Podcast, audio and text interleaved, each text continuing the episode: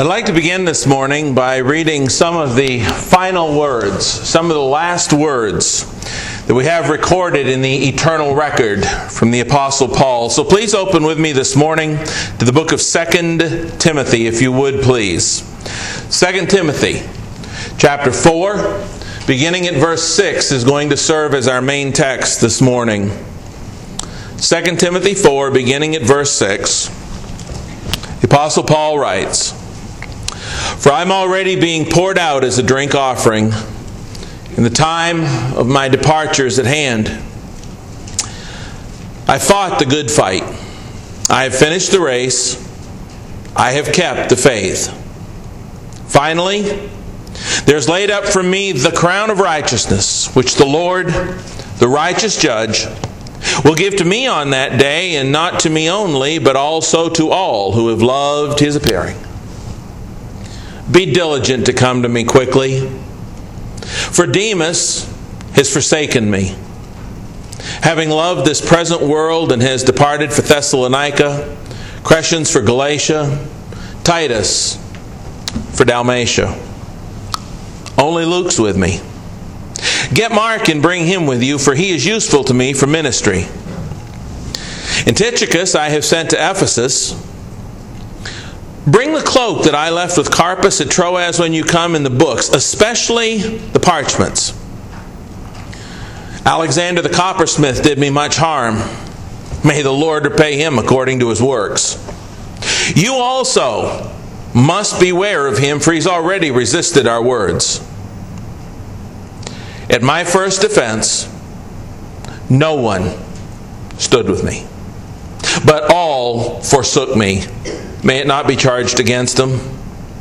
But the Lord stood with me and strengthened me, so that the message might be preached fully through me, and that all the Gentiles might hear. Also, I was delivered out of the mouth of the lion. Now, we're all familiar with the circumstances here. We know that the Apostle Paul is preparing for his own death, and he knows it's imminent during his second imprisonment. He knows what's coming. And I'd like for us to take special notice as we begin this morning of verses 10 and verses 16. He said in verse 10, Demas has forsaken me, and then he says in verse 16, everybody forsook me. I want you to think about that. After all that the Apostle Paul had done for so many people, after all the souls that he had taught the gospel, after all of the baptisms that he had administered and all of the baptisms that, that he had seen administered because of the teaching that he had done, think about his three missionary trips. Think about all the congregations that he started.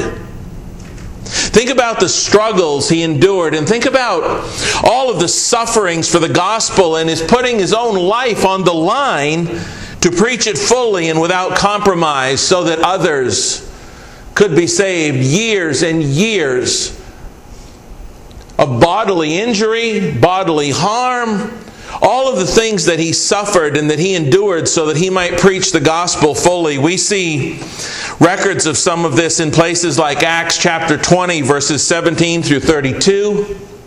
2 Corinthians chapters 11 and 12, Galatians chapters 1 and 2, and others. A life of serving other people at his own peril. And in spite of it all, he said in 2 Timothy that Demas and all the brethren had forsaken him. They'd abandoned him, they left him alone.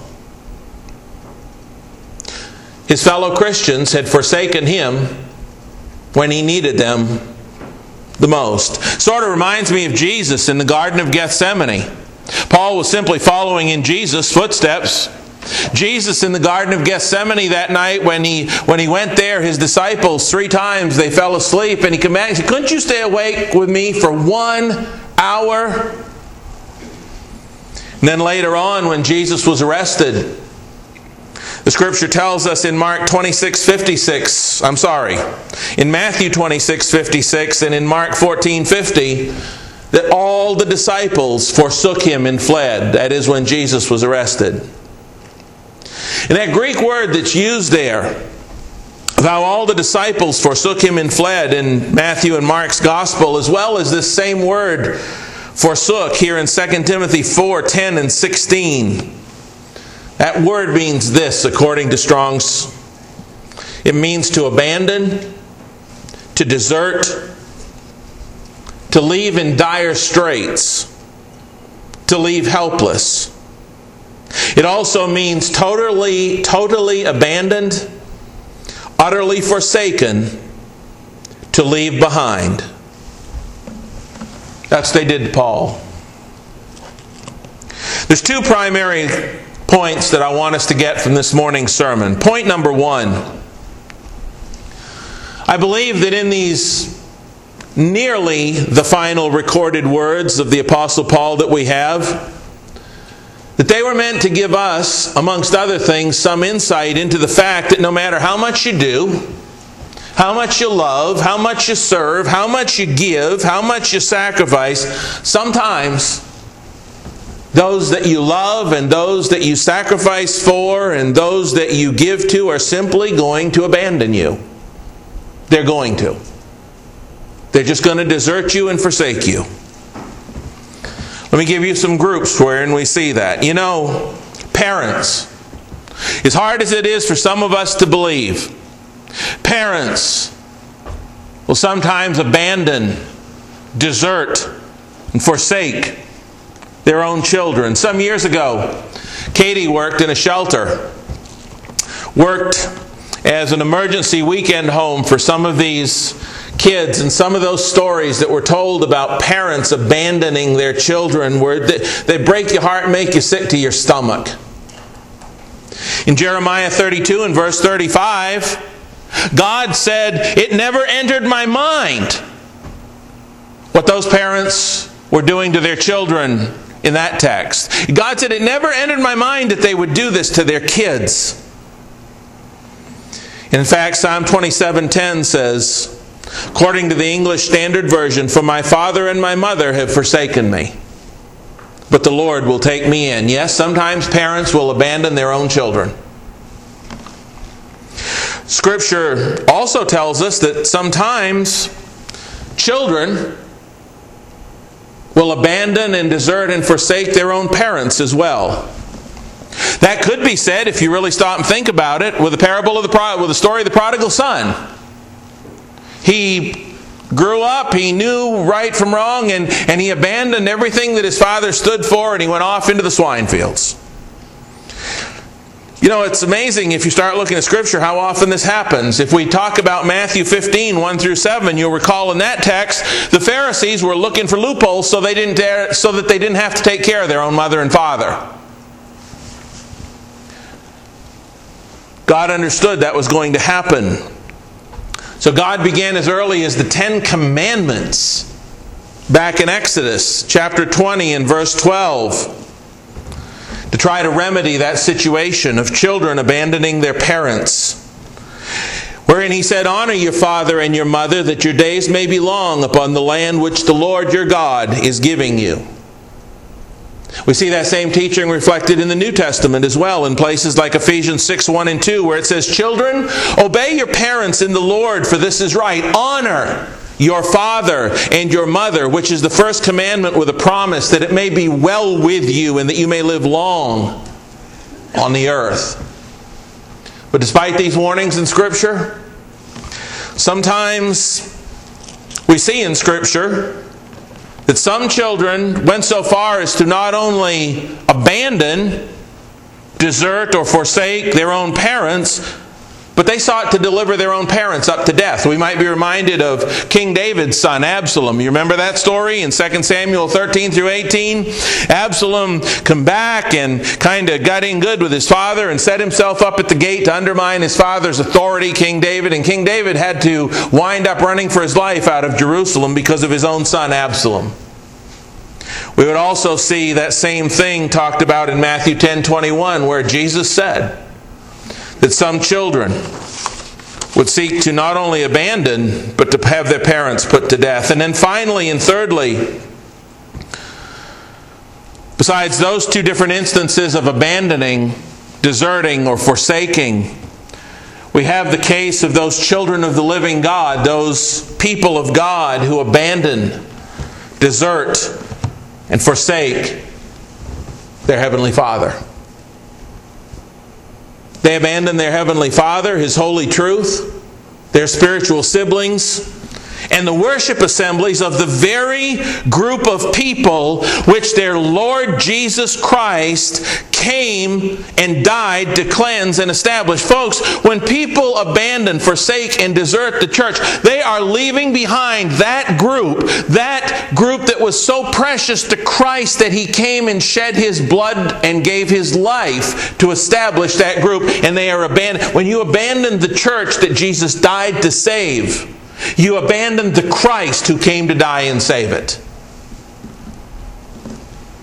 We see that right in our scripture reading here in 2 Timothy chapter 4, verse 10, where Paul says, Demas has forsaken me. You know what's so sad and what's so disheartening here about this whole situation with Demas? About five years earlier, about five years before 2 Timothy was written, the Apostle Paul wrote the epistle to the Colossians. During his first imprisonment, he wrote his epistle to the Colossians and his epistle to Philemon. And at that time, five years or so earlier, Demas was a faithful, faithful Christian. A faithful member and partaker with Paul in some form or fashion of his first imprisonment. We see this in Colossians 4:14, in Philemon 1:23. Paul just he talked about how Demas was right there with him. And now Demas has abandoned God, his church, and his people. You know, the Word of God mentions a number of people in the Old Testament that abandoned or deserted or forsook God and His Word. We would see examples of this in Deuteronomy 32 15 through 18. We'd see it with Amon in 2 Kings 21, 19 through 22. We'd see it with Rehoboam in 2 Chronicles 12, 1. And as I consider, as I consider those people who have abandoned or deserted or forsaken God, I can't help but think of the 55th Psalm. I want you to turn there with me. Psalm 55. This is so representative of those cases that we just talked about where people would leave the Lord who once were faithful. They would abandon and desert and forsake God the Father. In Psalm 55, people who used to worship with us but have decided to abandon God. Psalm 55 and verse 12. Look what is written here by David. David says, for it's not an enemy who reproaches me, then I could bear it, nor is it the one who hates me who has exalted himself against me, then I could hide from him. He said, It's not some enemy that I'm fighting here, but it was you. A man my equal, my companion, and my acquaintance. We took sweet counsel together and walked to the house of God in the throng. We sat side by side in worship. We worshiped God together. We joyfully went up to his house and, and we went in and we, we sang those songs and we, we worshiped God side by side, my this sweet fellowship that we enjoyed. But he says, Now you've left. You've left me and you've left God. Verses 20 and 21 say this about that person who has done that. He has put forth his hands against those who were at peace with him. He has broken his covenant. The words of his mouth were smoother than butter, but war was in his heart. His words were softer than oil, yet they were drawn swords.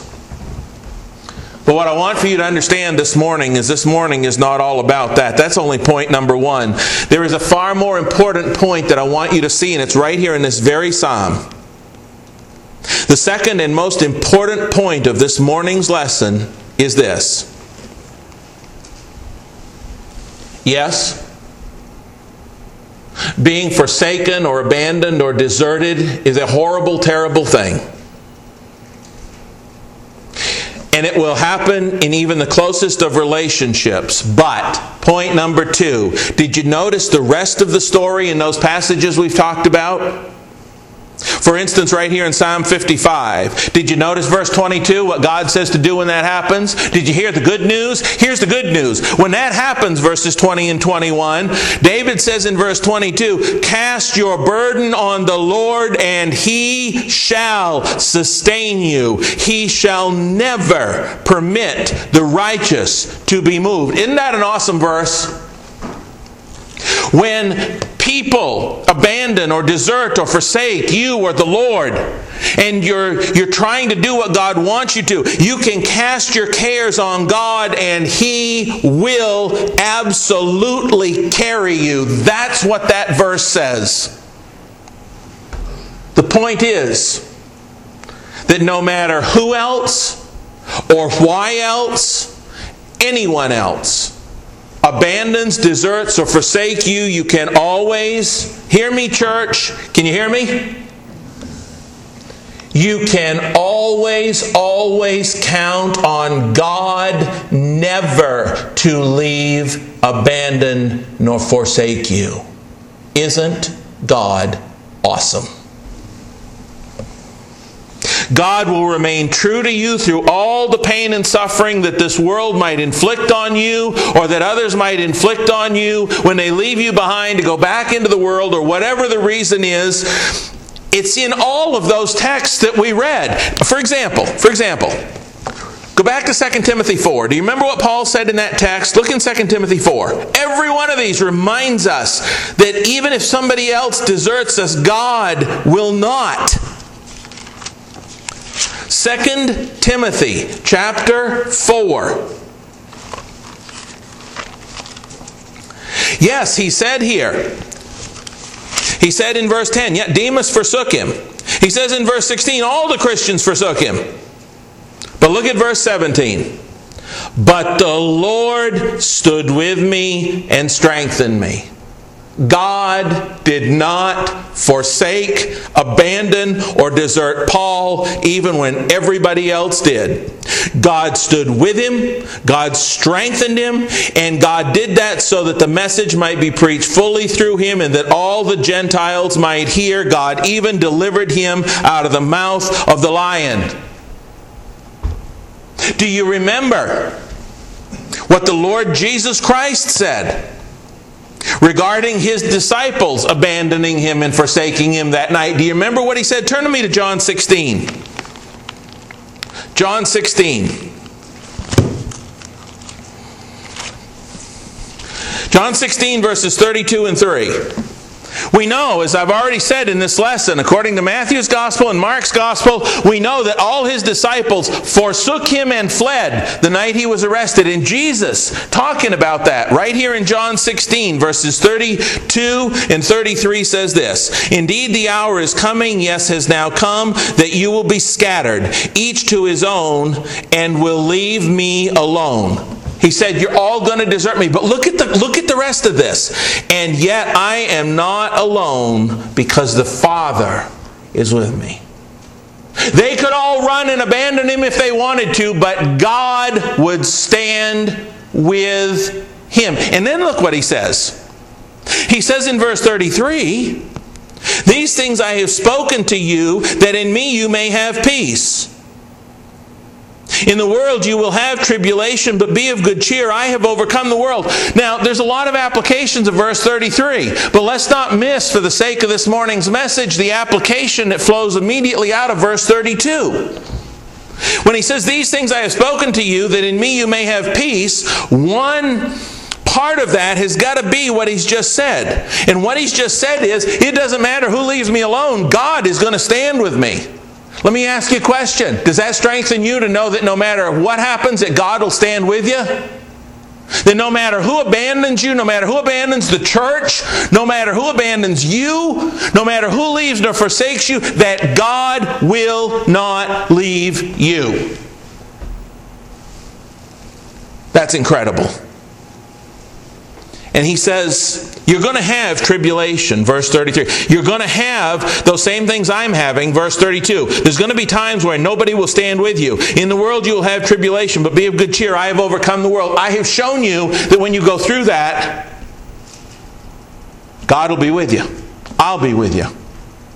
Because God's with me. Do you remember the words we read from Psalm 27:10? For my father and my mother have forsaken me. But look at the rest of that. But the Lord will take me in. Again, every time we see this, where people are forsaken, God stands with them. And that's what he wants you to know. God is faithful. God keeps his promise. God will not wilt, nor abandon, nor forsake you if you want to stand with him. There's so many other beautiful texts that I want to share with you this morning. I'm going to give you just a few that contain a similar promise, and I want you to be encouraged. I want you to look at these. Listen, turn with me to Deuteronomy 31. Let's look at some of these promises. Deuteronomy chapter 31. When the Lord promises an inheritance, look at what he guarantees with it. Again, when the Lord promises an inheritance, look at what he guarantees with it. Deuteronomy 31, verses 6 through 8. He has promised them this the promised land, this inheritance. He says in verse 6 of Deuteronomy 31, "Be strong and of good courage, do not fear nor be afraid of them, for the Lord your God, he is the one who goes with you. He will not leave you nor forsake you. Then Moses called Joshua and said to him in the sight of all Israel, Be strong and of good courage, for you must go with this people to the land which the Lord has sworn to their fathers to give them, and you shall cause them to inherit it. God has promised them that they're going to inherit this land, but He's guaranteeing with this inheritance that He will go with them and personally guarantee they get it. Look at verse 8. And the Lord, He is the one who goes with you. He will be with you. He will not leave you nor forsake you. You don't have to be afraid. You don't have to be dismayed. God has guaranteed this inheritance, and in giving it to you, He's guaranteeing you that He'll go with you. Has God guaranteed us an eternal inheritance? Ephesians chapter 1. Yes, he has. Verses 13 and 14. We have a guarantee of this inheritance that is ours. Do you think for one minute, even when the going is tough, that God who guaranteed you that inheritance is somehow going to leave you on your own to find it? Ain't happening. The Lord your God, when He guarantees you an inheritance, He gives a promise. Don't be afraid. Don't be dismayed, even on your deathbed. Don't be afraid. Don't be dismayed. I will go with you. I will take care of you. Secondly, when you're forced to go through the fires of pain and tribulation, I want you to understand, church, this morning the Lord your God will never abandon you, forsake you, or desert you. Do you remember the story of Shadrach, Meshach, and Abednego? Do you remember how he walked through the fire with them? As long as you're willing to hang on to God and to walk with God, He will not leave you, no matter what you face. Number three, even when you fail, even when you falter, and even when you mess up, if you will confess and repent, even when you make awful mistakes, the God of all love and all grace and all mercy and all faithfulness will not leave you nor forsake you. Turn to me to 1 Samuel 12 and look at this. 1 Samuel chapter 12. I am here this morning to celebrate an awesome God. 1 Samuel chapter 12. Even when you mess up. All God asks is you acknowledge your sin and turn from it, and He will not forsake you. 1 Samuel 12, beginning at verse 19. All the people said to Samuel, Pray for your servants to the Lord our God, that we may not die, for we have added to all our sins the evil of asking a king for ourselves. They were confessing. They said, I cannot believe we did this. What a horrible thing we've done. On top of all of our other sins, we've asked for a king. Look at this message. Samuel said to the people, Do not fear. Boy, that sounds familiar. Didn't I just read that in Deuteronomy? Do not fear. You have done all this wickedness. You guys have really messed this up. Yet do not turn aside from following the Lord, but serve the Lord with all your heart. And do not turn aside, for then you would go after empty things which cannot profit or deliver, for they are nothing. Look at this next verse. If you don't have it highlighted, you need to.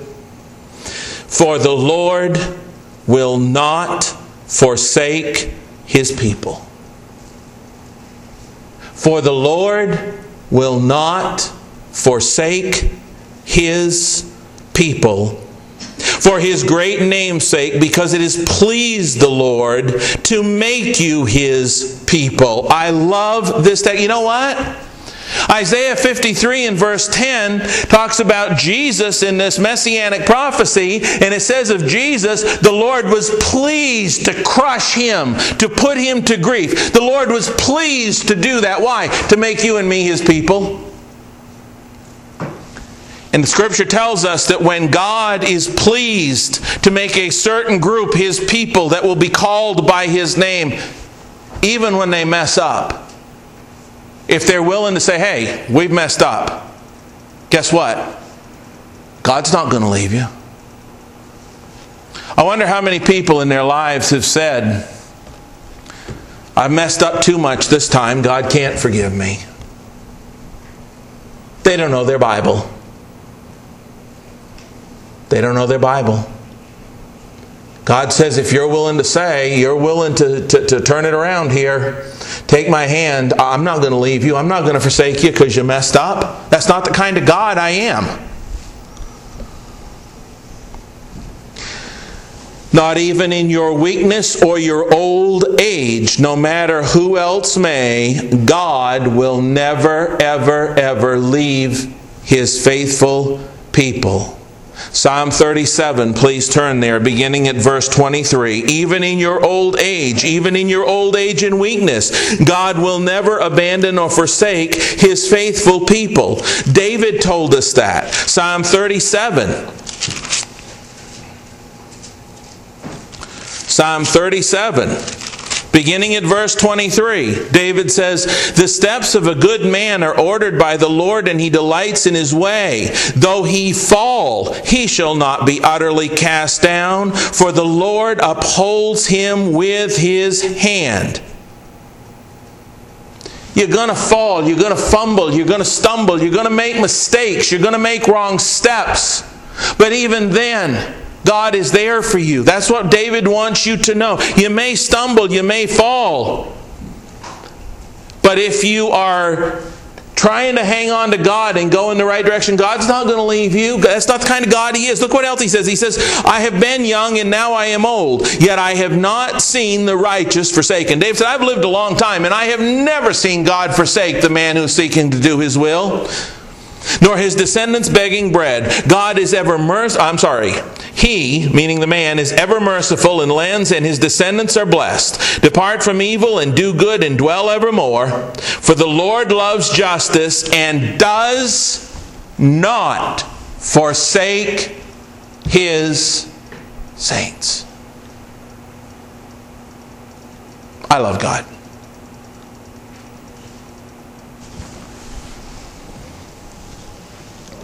He's not going to leave me if I make a mistake, if I falter, if I stumble, even when I get old. He's not going to, he's, that's not the kind of God He is. He does not forsake His saints, they are preserved forever. We would notice just quickly from Psalm 94 as well, if you turn there with me for just a moment. Psalm 94, verses 12 through 14 say this. Blessed is the man whom you instruct, O Lord, and teach out of your law, that you may give him rest from the days of adversity, until the pit is dug for the wicked. And now, Psalm 94 and verse 14. Highlight it, church. For the Lord will not cast off his people, nor will he forsake his inheritance.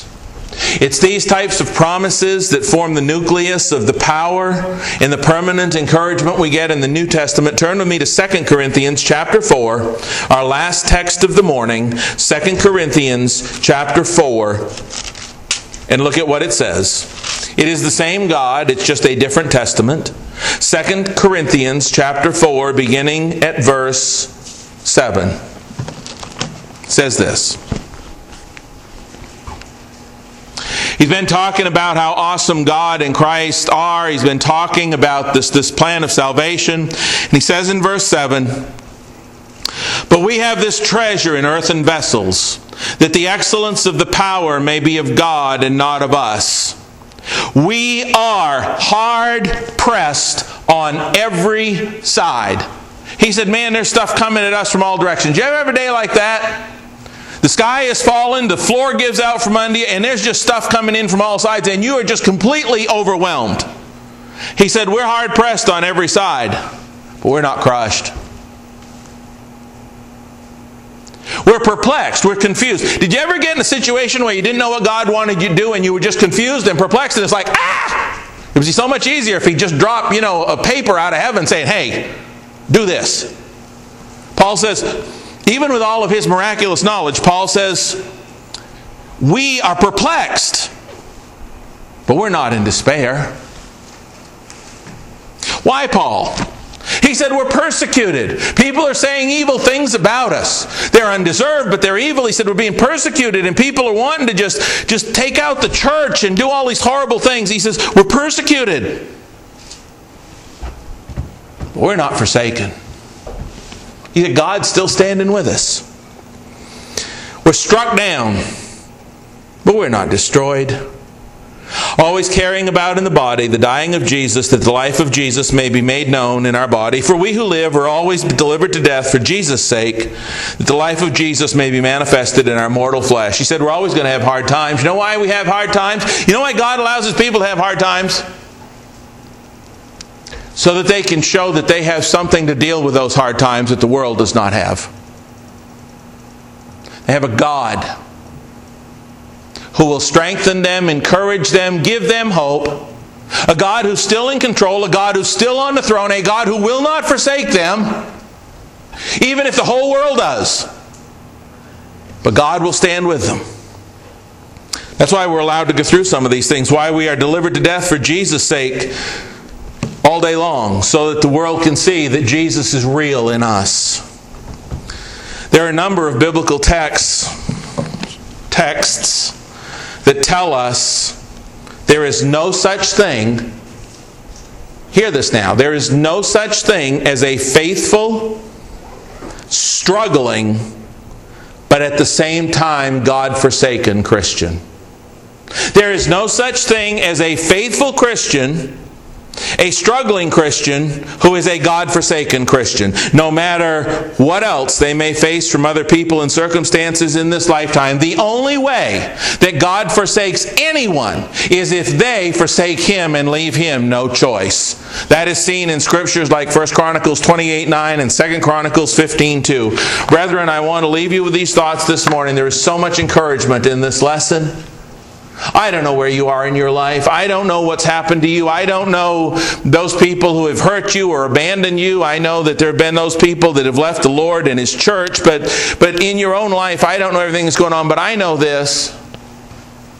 I know that whether you're weak and you've messed up and you've sinned, or whether you're old and gray haired and your health is deteriorating, or whether there's other people in the world that have just left you, God will never forsake His faithful people. I want to ride that to my last breath. Don't you?